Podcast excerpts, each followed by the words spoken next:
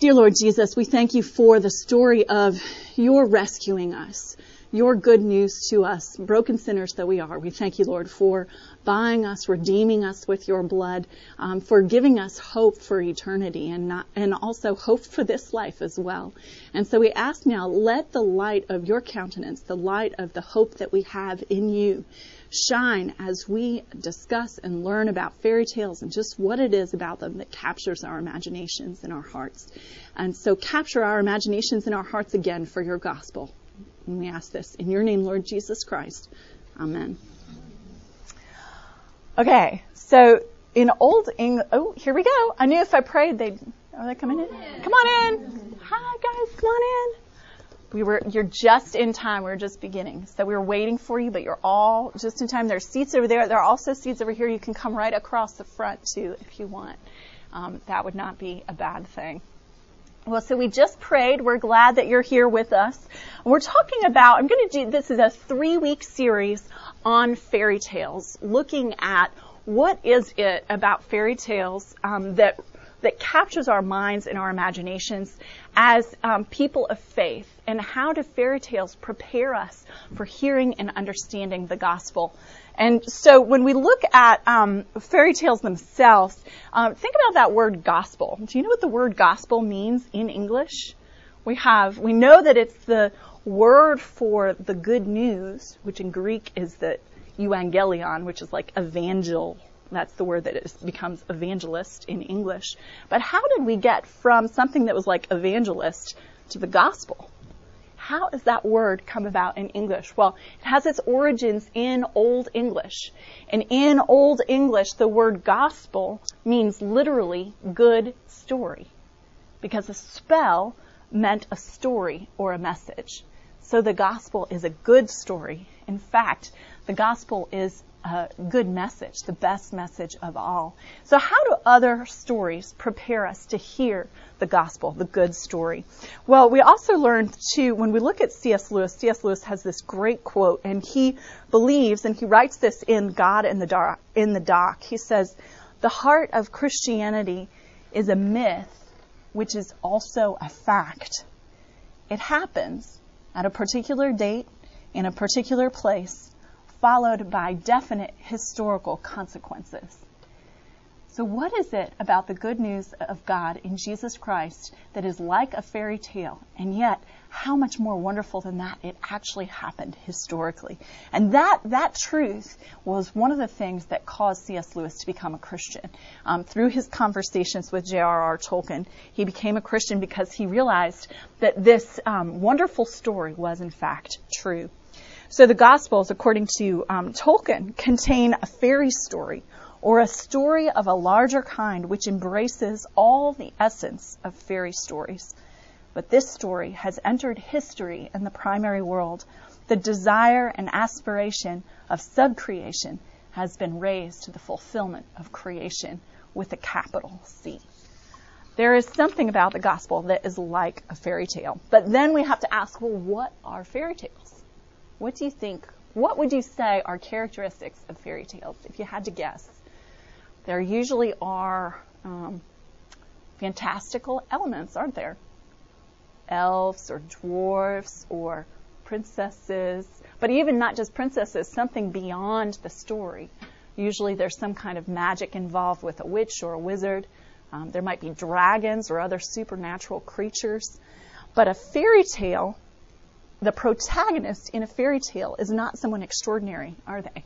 If you think about it, you might idealize them. You might say, well, I love Snow White, or I love Cinderella, or I love Sleeping Beauty, or I love any one of these other heroes. I'm trying to think of some of the male heroes in some of the male fairy tales. But as you look up to the protagonist in the story, the main character, you um, would realize when you came down to it that they are ordinary people seeking ordinary lives. They're seeking to have um, some basic needs met.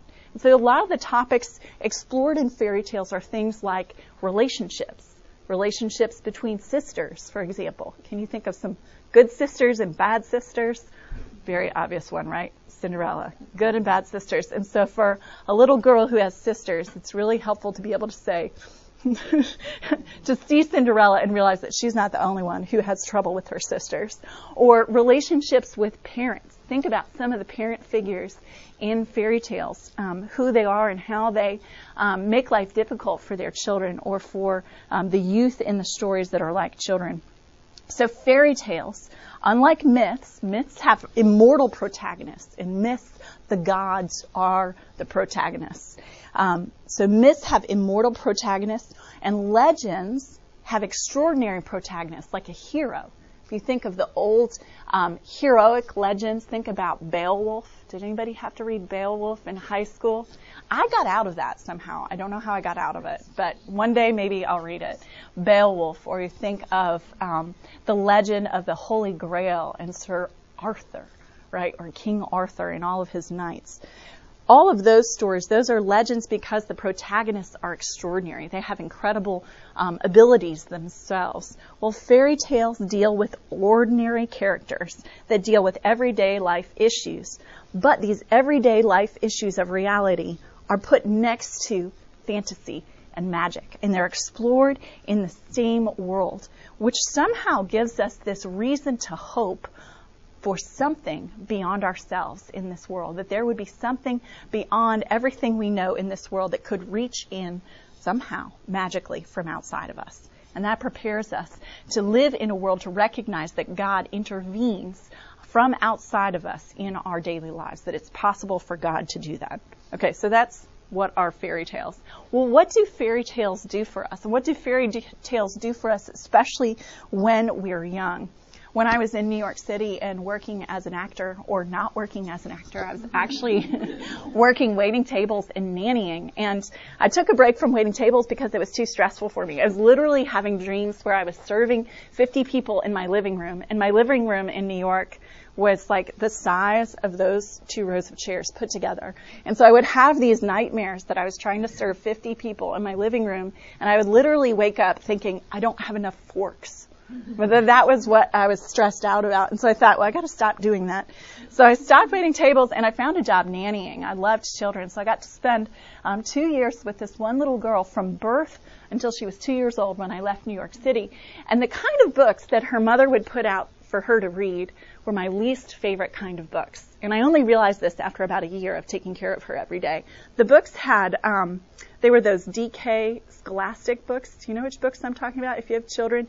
They were the ones that had brightly colored pictures that were like photographs of all sorts of different items. So it would be like book, chair, desk, and it would have a picture of the item and say the word underneath. And the whole goal was so that the little tiny child would learn how to say those words and learn how to identify all those things.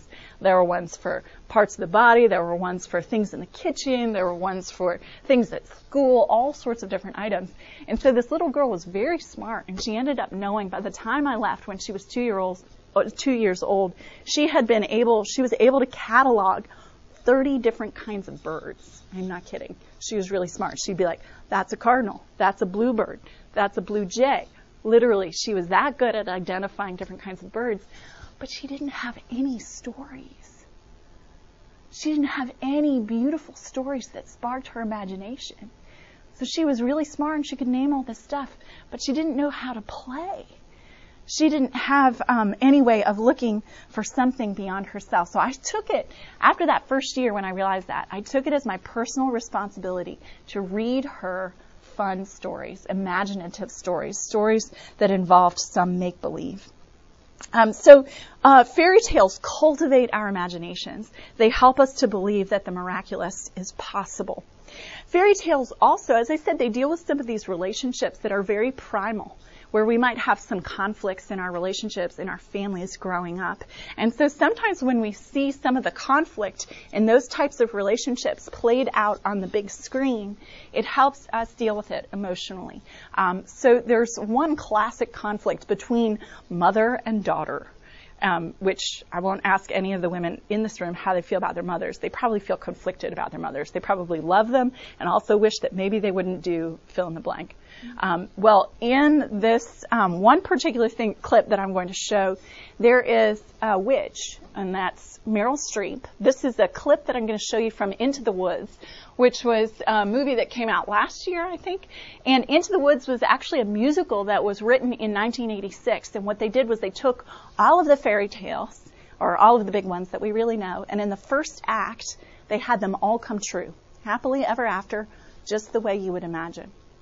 But then in the second act, everything broke down and the people that thought they were happy weren't actually happy. And the princes weren't actually charming. They were they were not really savory characters. And so the best part about this movie version i would say there's this wonderful song between the two prince charmings and it's hilarious. They have 80s hair that's teased up and it's really funny. And they're trying to com- compete for who which one loves their princess more. And they end up looking kind of like jerks and not like real true princes but this particular clip is from one of the main characters is this witch, and it's the witch from the story of Rapunzel. Remember the story of Rapunzel? Rapunzel, Rapunzel, let down your golden hair. She was the girl at the top of the tower. And this witch um, was like her mother, the only mother that she ever knew. And the witch didn't want her to be free. And I'm turning off the lights. And so she kept her there um, up in this tower. And the reason why she kept her there was because she loved her. She didn't want anything bad to happen to her. But it was a love that was gone awry. It was gone, um, gone bad. But one of the things that you see about this is we're going to feel sorry for Meryl Streep on one level, for this witch who loves her daughter too much and does bad things to try to keep her up in this tower. Oops. Uh, wait, maybe not. Okay, let's see sound. Yeah, this has happened to me before. I'm going to do this. Mm. There we go. Okay. We're going to just listen on my laptop. This has happened to me before.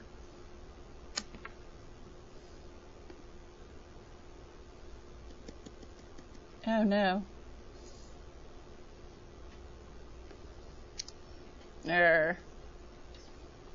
This is too bad because it's really good. Okay, just one second. Yeah. Let's turn it off and see if we can get it back on. I heard something. Yeah, I heard something go on. Yeah. This is like my worst nightmare. This uh, no forks, and then also that the that the technology doesn't work. Okay, let's see. That did. Okay, let's try it again. No. Yeah, Connor, do you have some ideas? Yeah. Thank you. He's new on the job and we're already making him do stuff like this, right? That's quite now. Okay. No. I wouldn't let you sit down until I knew for sure. Okay. Do you want to check on the on the um, menu on there. Do you know how to do that?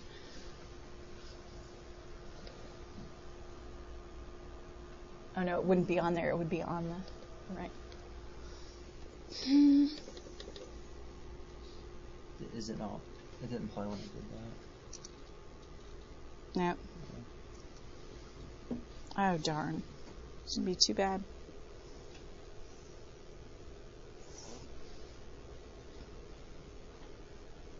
I'm actually going to ask Katie, do you mind going and finding Gil Cracky? It might be that he can help us with this, and we'll just we won't watch this clip. I set it up for you. Darn, you're going to have to just YouTube it and Google it yourself, because um, we'll just keep going.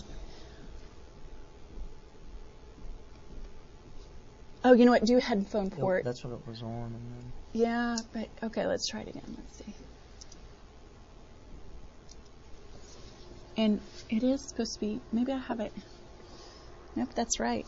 It's the only line out. Mm-hmm. Okay, we're not going to worry too much about it. Well, I have all these clips ready for you, and if we don't get to watch them, it will not be the end of the world. Um, I'll tell you what happened. you can sing it for I could, no, I can't sing that. You trust me, you don't want me to sing it for you. I could do a dance interpretation of it, but I won't. No, I'm not going to do that. Not this morning. But um, basically, this beautiful girl, her daughter Rapunzel, wants to leave, and she says the world out there is so harsh, so tough. Stay with me. Stay with your mother. Have love here. Love, um, stay with, love is here already for you. Why do you need to go out and seek love? And it's that classic tension. Um, you, some of you youth who are here, you probably don't experience that yet, but in a few years you're going to be ready to leave home it's going to be hard to say goodbye on some level. And that's really what this particular clip and this particular story within the genre of fairy tale is about. It's about leaving home. Um, so fairy tales bring this kind of catharsis, this helpful exploration of emotions and relationships that can bring some kind of healing and recognition of what's going on in our lives. Fairy tales also bring a moral education to us. They train our hearts when we're very young to take sin and evil seriously. And they point to judgment at the last day, that there will be a cosmic effect and consequence for sin and evil. And so these fairy tales also condition our hearts to be able to make decisions ethically in a given moment. Because you can think through, have you ever had to think through and weigh a couple of different options when it wasn't clear what is it right for me to do in this moment? Well, um, having this background or a background in fairy tales can help understand and discern what is right in a given moment so that we're more likely to make the right choice. Okay, we have no audio, and I'm not sure. I, I don't know that you can help us with it, but I just figured maybe another set of hands that's experienced. Uh, thank you. I'm just going to keep teaching while you play with it. Thank you.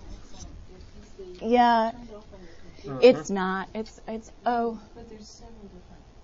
Yeah. He'll he'll keep playing with it. Thank you. I'll keep talking. That's the problem. I can keep talking with just about anything going on in the background. um, one of the other trailers that I was going to show you is the Cinderella trailer, and we already asked how many people have seen Cinderella, the new Cinderella. How it was? It wasn't it amazing how they took the cartoon and made it even better. Um, and they did, they kept a lot of the elements that were there in the cartoon, but they made it even better. Does anybody remember what Cinderella's mother, her real mother, says to her? Oh, thank you, Gil. I don't know how you do that. As, that was better than, I don't know, I think you did do it. Yeah, okay. Here, I'll turn off the lights. Yeah, let's, sure. It's short. We'll do it. Thank you so much.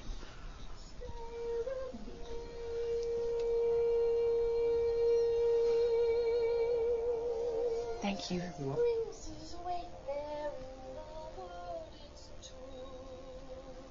Thank you. Yes, but wolves and humans too. Stay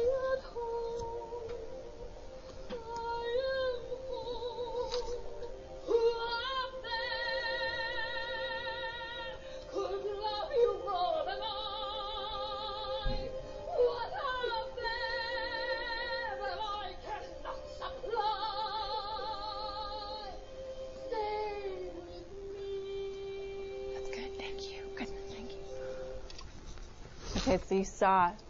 Remember how we were talking about that mother, that clinging um, relationship, and she doesn't want her daughter to leave. The acting is really good. I mean, it's Meryl Streep, so you can tell it's really good. But the music for this musical is really fun. It's just really dark, so just know that. Things do not end happily ever after, really, in that musical. So just be careful if you go see it, what you're expecting. Um, okay, so now back to Cinderella. We're going to watch the. Um, I was about to say it, but some of you might know. What does Cinderella's mother tell her? Do you remember? Be kind. Um, Yeah. be, uh, what was it? Be kind. and have courage, have courage and be kind. Have courage and be kind is what she tells her.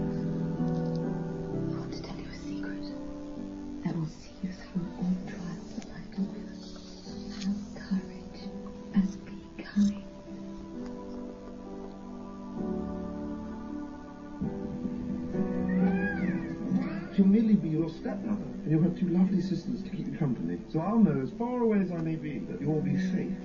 Wouldn't you prefer to eat when all the work is done, Ella? Yes, stepmother. Oh, you needn't call me that. Madam will do. Cinder wench. Dirty Ella. Cinderella.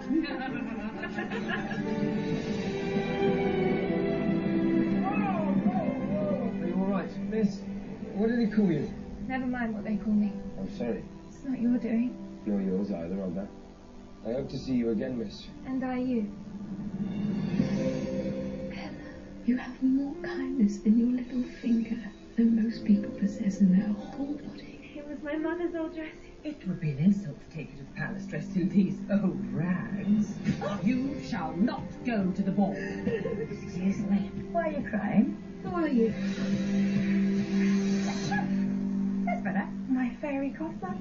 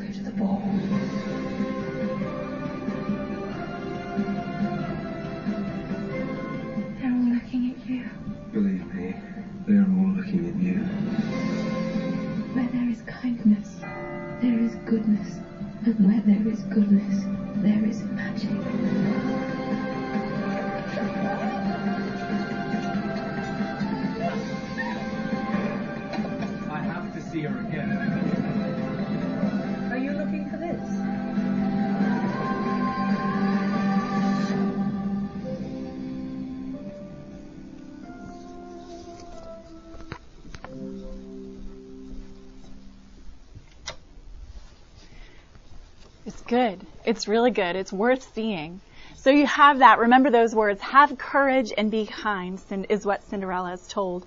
And a lot of really terrible things happen to Cinderella, right? There's nothing like a fairy tale for helping you to say what is good and what is bad, what is good and what is evil. And that's exactly what fairy tales do in their ancient format is they help us understand good and evil so we can recognize it, so we can discern it, so we can say, I don't want to do that and I do want to do this. And that's exactly what the law does for us as Christians and and for non-Christians as well. The law within Scripture is um, the parts of the Old Testament and New Testament that show us how to behave, what to do, and what not to do. And there is um, there is this sense that in um, scripture and in the world at large, the universe is a just one because God is just.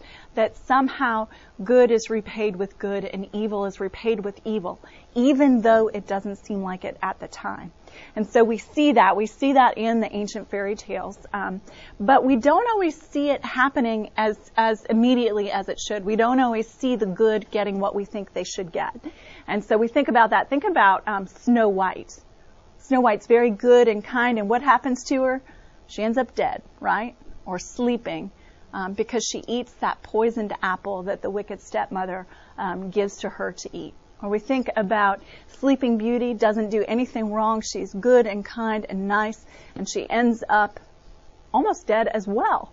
They're both interesting where it's this something that comes in from outside of the system, this magic of that first kiss that wakes both of them up. And so there's this sense in which justice, cosmic justice, is there and it happens. Um, just like it says in Scripture in Romans chapter 2, God will render to each one according to his works.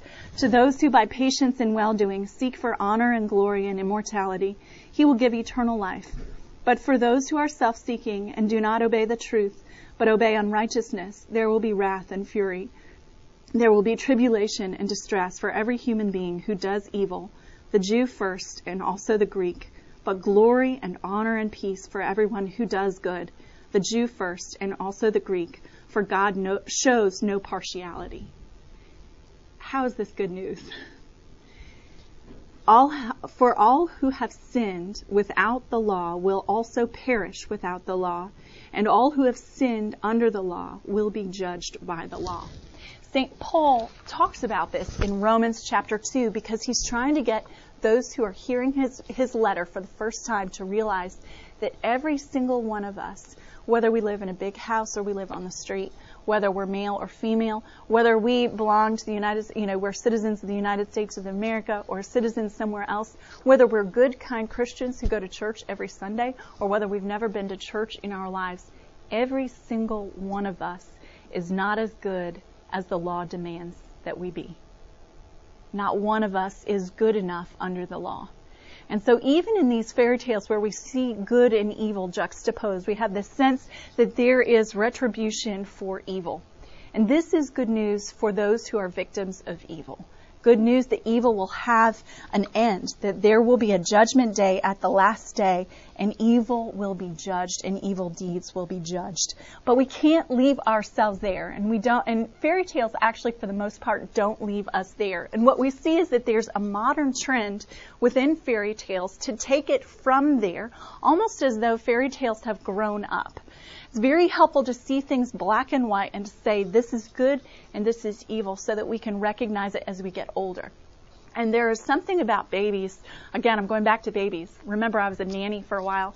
And does anybody, anybody who's raised a baby, um, there's recent technology that suggests, or recent science, according to science, babies can see when they're very young, um, and by very young I mean just a couple of weeks. What can they see? Can they see perfectly the way we can see?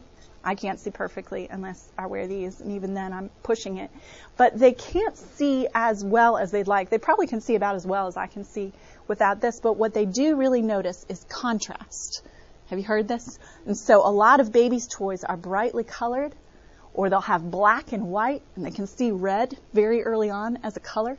And so having that contrast, that black and white, helps them distinguish colors and learn to be able to see just like for us morally, as we're, we're venturing out into the world as new adults or young adults, learning black and white, learning good and evil is helpful for us in distinguishing it as we set out in the world. And so this idea of hammering home the law a little bit in fairy tales actually helps us later on. But one of the things that St. Paul tells us about the law and the role of the law is that the law is our guardian until Christ comes that the law itself does not produce the good that it requires. Knowing good and evil doesn't make us do it, does it? Because all of us have sinned and fall short of the glory of God. All of us are tainted by sin in some way.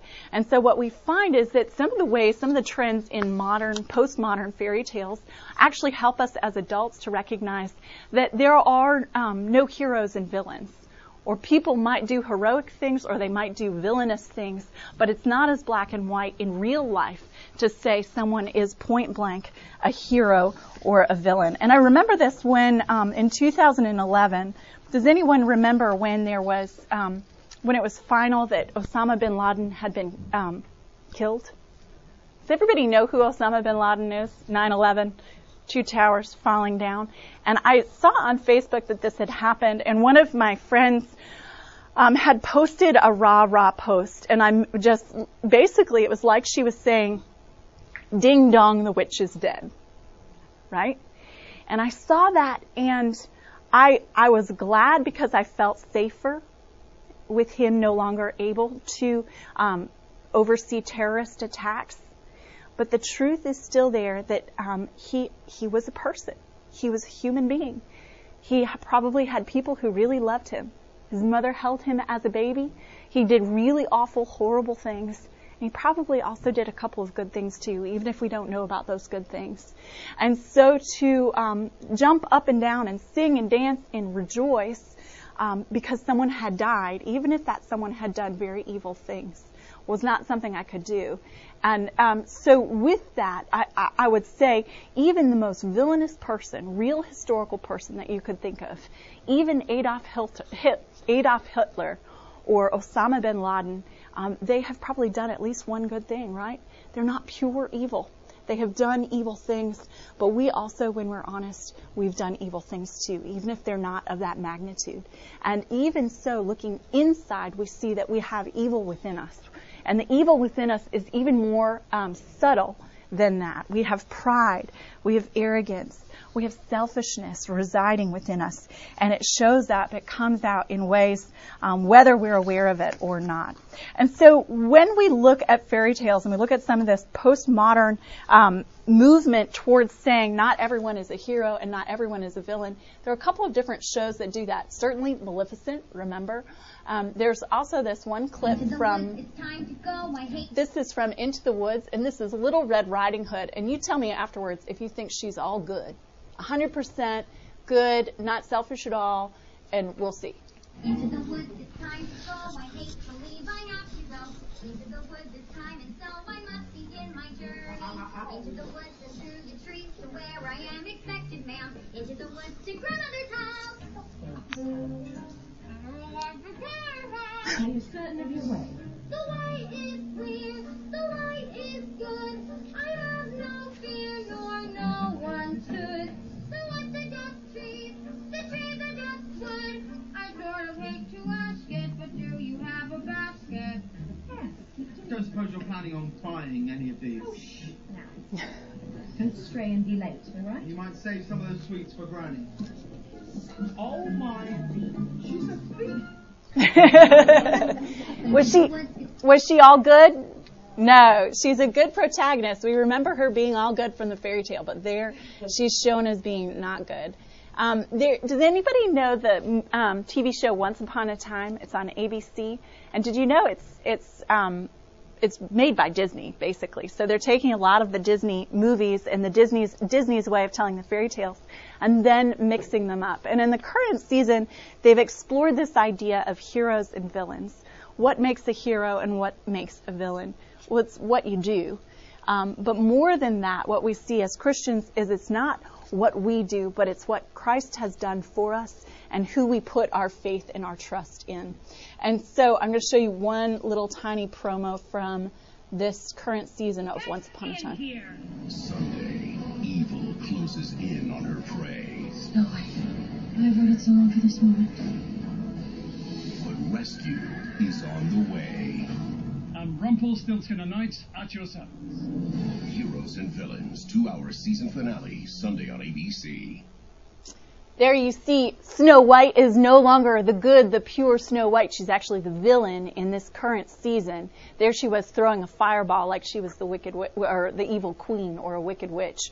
Um, we saw Prince Charming was not good; he was evil in that one, and Rumpelstiltskin was the hero, even though in the classic tale he is a villain. So there's this mixing up and this questioning of who is a villain and who is not. And so what we see with that is that all of us have sinned.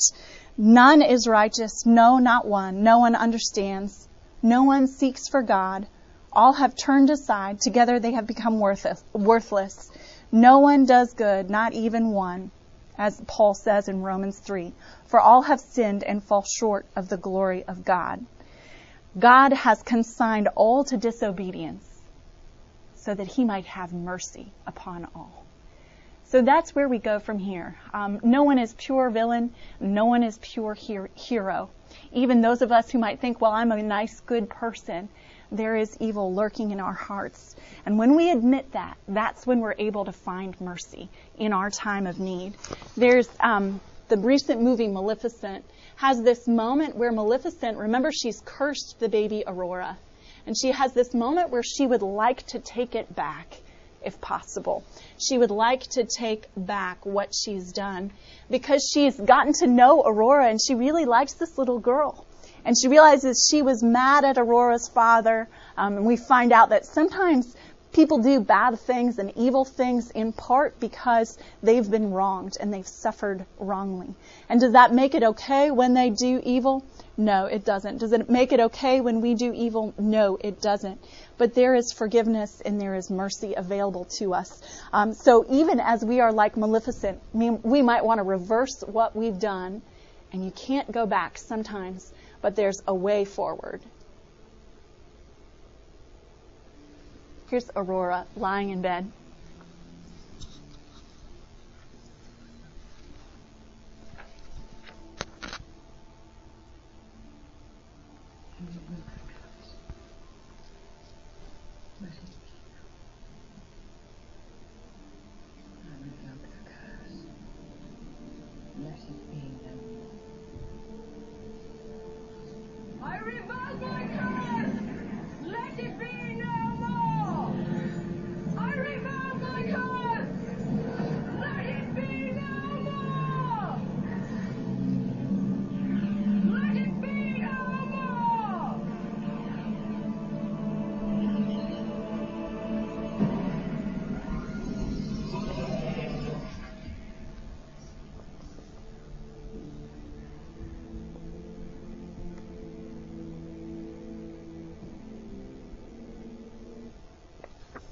There's no going back.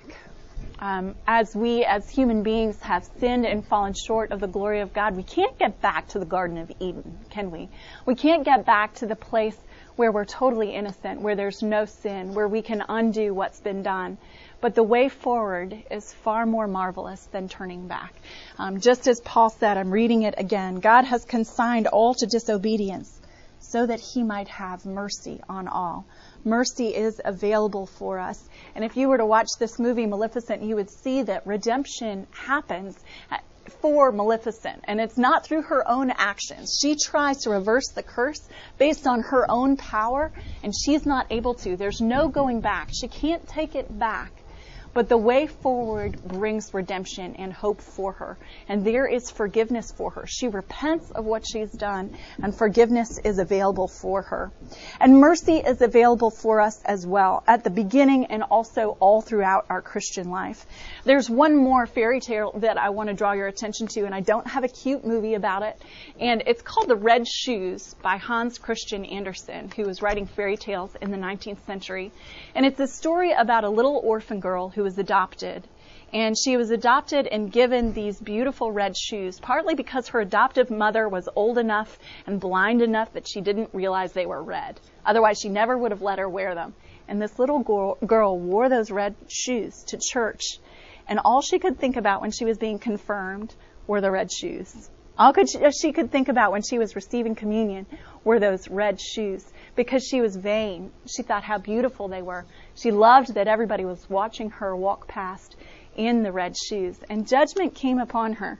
Um, there was this mysterious soldier, and the mysterious soldier sees her shoes and says, Oh, those are pretty dancing shoes. And he taps them, and suddenly her feet begin to dance in the shoes. And they dance and dance and dance, and she can't stop dancing and it gets very grim at this point. It's not a Grimm fairy tale, it's Hans Christian Andersen, but it's still dark. The only way she can get her feet to stop dancing is by cutting them off. And then the shoes keep on dancing, and she has wooden feet, and she's able then to go on with her life, but she's always remembering those red shoes and the pride and vanity. Um, and so every time she tries to go to church, all she can see are the red shoes dancing in front of her.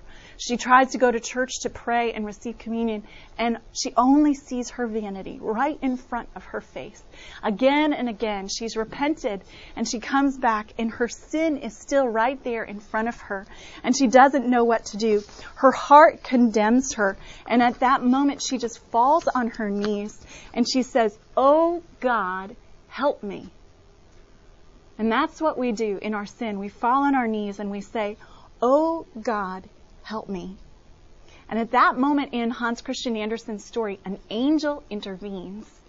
And an angel um, breaks away those red shoes and paves the way for her to come back to church. The angel um, carries, um, it paves that way. She gets back into church and she's sitting there next to the pastor's wife. And the pastor's wife looks at her and says, It was right of you to come. And she says, It was mercy. The only thing that was able to take her sin away was not her own action, not the judgment. The judgment didn't take away her sin.